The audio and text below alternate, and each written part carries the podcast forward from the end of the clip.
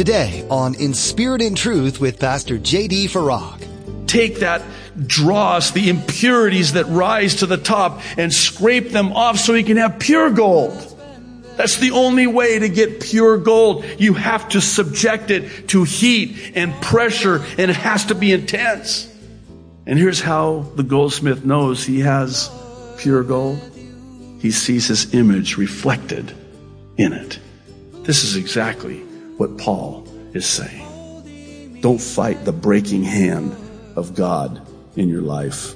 You're listening to In Spirit and Truth, the radio ministry of Pastor J.D. Farag of Calvary Chapel, Kaneohe.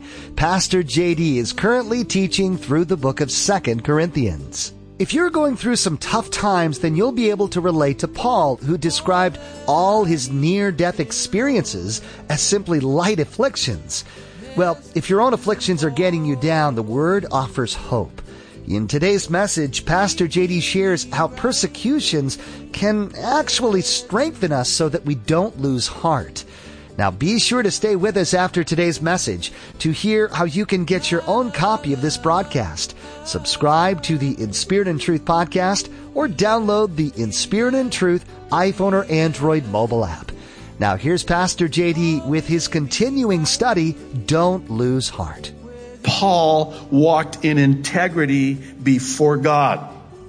And for a number of reasons, chief of which was that he didn't distort the word of God in order to benefit and bless himself. What's the point? Well, the point is, is that a guilty conscience of willful sin and disobedience without exception will always lead us to lose heart and give way to despair. One of the best books I ever read was Spiritual Depression by D. Martyn Lloyd Jones. In fact, it's become for me quite a reference in my library. But one of the things he says in there is very interesting. He says, if you have unconfessed sin in your life, you have willful sin and disobedience, there is no way that you will ever experience the peace of God in your life and the joy of the Lord in your life. Your life will be riddled with discouragement, defeat, depression, spiritual depression, and it can lead to even despair. Well, the third reason is in verses three and four, and it has to do with not taking rejection to the gospel personally. In verse three, Paul tells them that even if their gospel is veiled, he realizes it's only because it's veiled to those who are perishing. And in verse 4, he says, the reason for that is that the God of this age has blinded the minds and eyes of the unbelievers so they can't see the light. Now, this is, again, very interesting because this to me is one of the main reasons, if not the main reason, that Christians lose heart and don't share the gospel. Simply put, they've taken the rejection personally. And what happens is they just give up sharing the gospel publicly. G. Campbell Morgan of being rejected by unbelievers wrote this. The God of this world is able only to blind the minds of the unbelieving Refusal to believe is the secret and reason of the blindness that happens to men. We talked about this last week, but this is again one of the reasons you can talk with a Jew for hours, sharing the Lord with them, and they will not and don't accept it. They have the veil over their eyes. They are blinded. The good news is the day is coming soon and very soon, I believe, when that veil will be taken away by Jesus, their true Messiah. The fourth reason for not losing heart is in verse 5, and it's by making it all about Jesus and not making it all about ourselves. Here Paul says that what they preach is not about self. Rather, it's all about Jesus. And he even adds to that that they're slaves, bond slaves, if you will, for Jesus' sake. Now, at first read, you might ask yourself the question, well, how does preaching Christ and not self protect oneself from being discouraged and losing heart? Well, I think you would agree that we need look no further than to one of the main causes of depression. It's a self-absorbed life, a life lived for self. Perhaps you've heard it said that if your eyes are on others, you're distressed. If your eyes are on yourself, you're depressed. if your eyes are on your circumstances, you're stressed. But if your eyes are on the Lord, you're blessed. I know it's kind of dorky and corny, but it's true, isn't it? You know, I've, over the years, taken note of how the most miserable Christians I've ever known are the most self-absorbed Christians I've ever known. It's where we live for self instead of die to self. It's where we're absorbed by the self life instead of the crucified life where we crucify the flesh. We pick up our cross. We die to ourselves. And this, on the other side of the table, so to speak, explains why it is that the most joyful Christians you will ever meet are the Christians who are not living for self. Try this at home. You know how we're always told, don't try this at home. No, try this at home. This is a, it's not for the faint at heart, by the way, but try this. Count how many times, especially for those of you who do prayer journals, count how many times in your prayer the word is I, me, myself. It's pretty convicting. I did that once. Didn't want to do it ever again, but I was flabbergasted. You know that song? It's all about you, Jesus. Liar.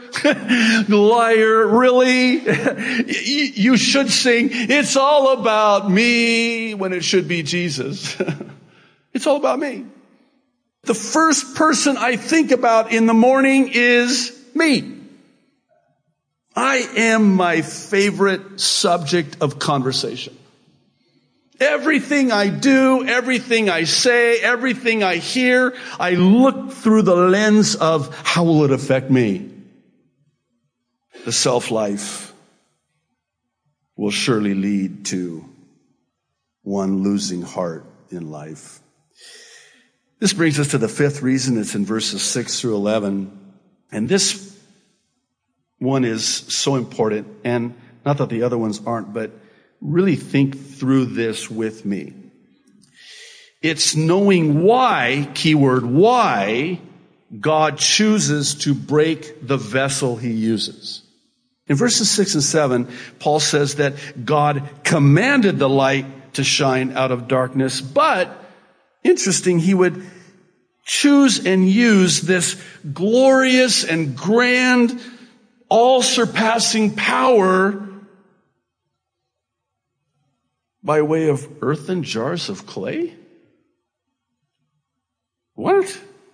Well, we're told why. It's so that it may be of God and not us. And then he says something very interesting in verses 8 and 9. He goes on to say that they were pressed but not crushed, perplexed but not in despair, persecuted but not abandoned, and struck down but not destroyed. Now, let's be honest. If we all have a, to some degree or another, of verses 8 and 9 in our lives. To some degree.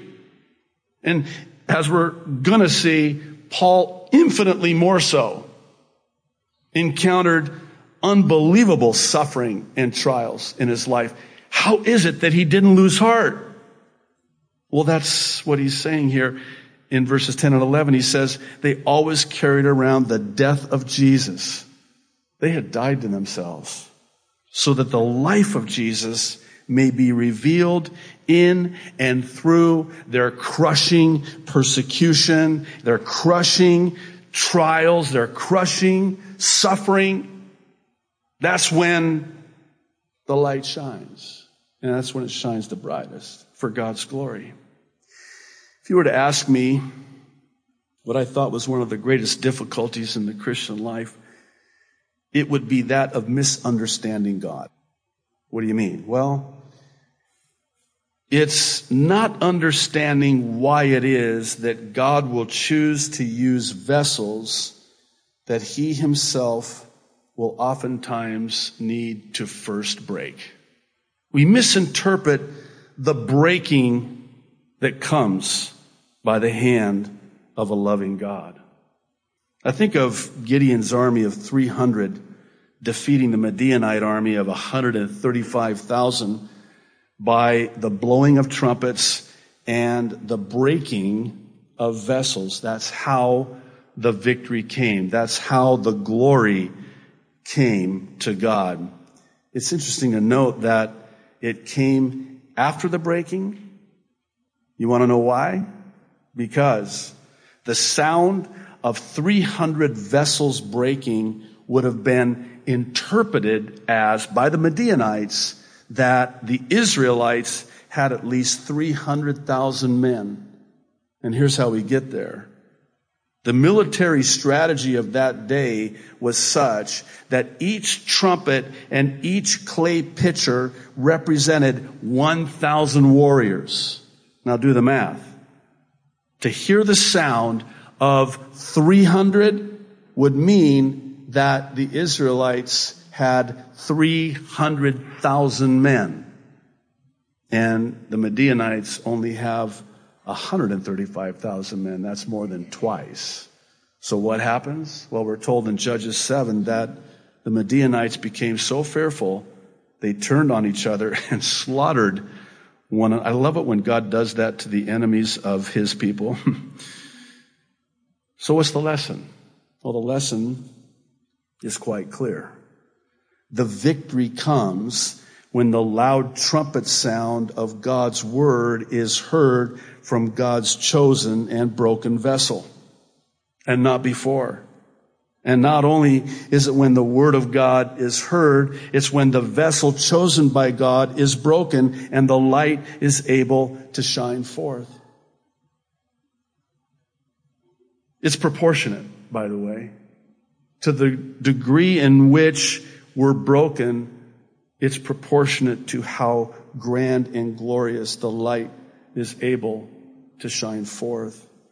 I think of the persecuted church of Smyrna in Revelation 2, one of only two churches that was not on the receiving end of a rebuke from the Lord. Smyrna and Philadelphia.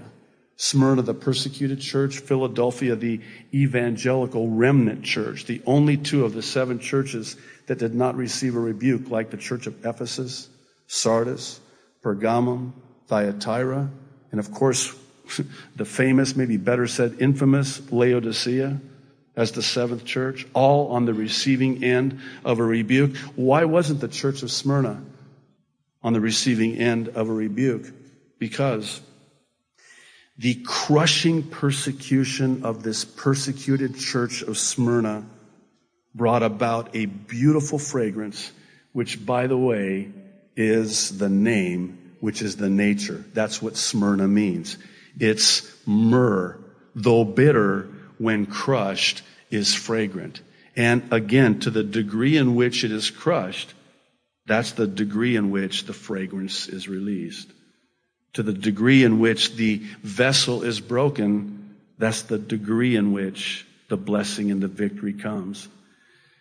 The woman could not bless the Savior until that alabaster jar containing what some believe would have been a year's worth of wages in that oil to anoint the feet and the head of her Savior.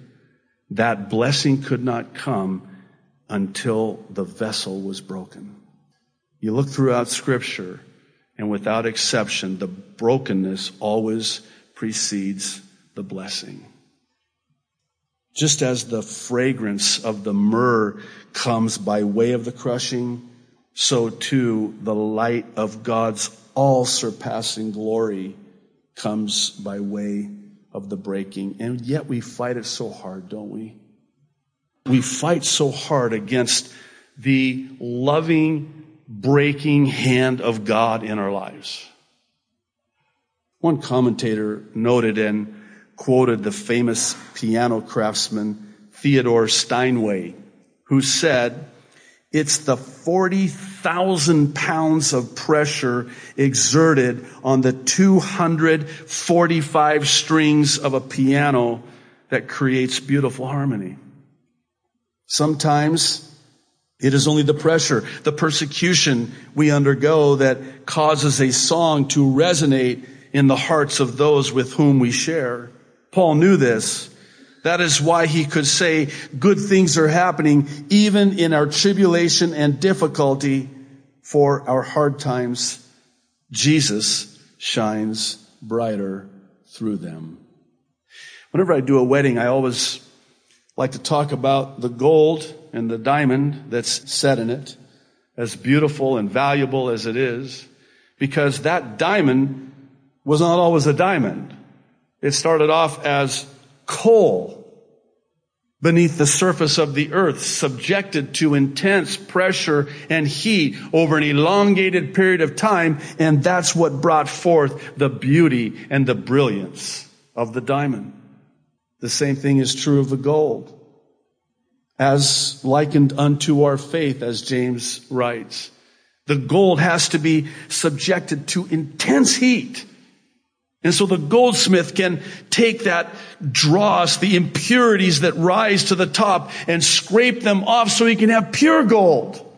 That's the only way to get pure gold. You have to subject it to heat and pressure and it has to be intense. And here's how the goldsmith knows he has pure gold. He sees his image reflected in it. This is exactly what Paul is saying. Don't fight the breaking hand of God in your life. Well, let's move quickly here to the sixth reason in verses 12 through 14. This is a biggie. We don't lose heart because we have heaven to look forward to. In verse 12, Paul tells them that while death is at work in him, it's life that's at work in them. And then he quotes in verse 13 Psalm 116 saying that he speaks that which he believes since they have the same spirit of faith. And in verse 14 he says, they know the one who raised Jesus from the dead also raises us with Jesus and presents him along with them also to Jesus himself. What's Paul saying here? Listen, we don't lose heart because of what we have to look forward to, namely heaven. He's saying, if we truly believe and practice what we preach, our lives will show it. If we're living our lives knowing that we have heaven to look forward to, our lives will show it. There will be a, Uh, again, a fragrance, if you please. Something different. JD, why is it that you're not fearful of what's happening in the world? Oh, because I've, this is why, by the way, we do prophecy updates every week. To keep that reminder in front of us that we have heaven to look forward to, that the rapture can happen at any time. That's the blessed hope. And that's what Paul is saying here. I think you would agree that it's infinitely easier to get through whatever it is you're going through when you know that you have heaven to look forward to knowing that I have the blessed hope that the Lord is coming, it makes the trials and the tribulations of this life easier to get through. The seventh and last reason we don't lose heart is because we're promised that the eternal glory outweighs all the sufferings of this life. In verses 15 and 16, Paul says it's all for their benefit and God's glory. And they don't lose heart. Why? Because Inwardly, they're renewed day by day in spite of the fact that outwardly we decay day by day. Boy, are there any truer words spoken? Just look in the mirror. this outward body is decaying and the hair is gone day by day, more so. and then he says this in 17 and 18, and I love this. It's kind of humorous in a way. He says, our light, light, momentary troubles achieve an eternal glory outweighing them all, which is why we fix our eyes on the eternal and not the temporal. You know what Paul's referring to when he says light, momentary? I mean, he's almost making light of the light, momentary troubles in his life.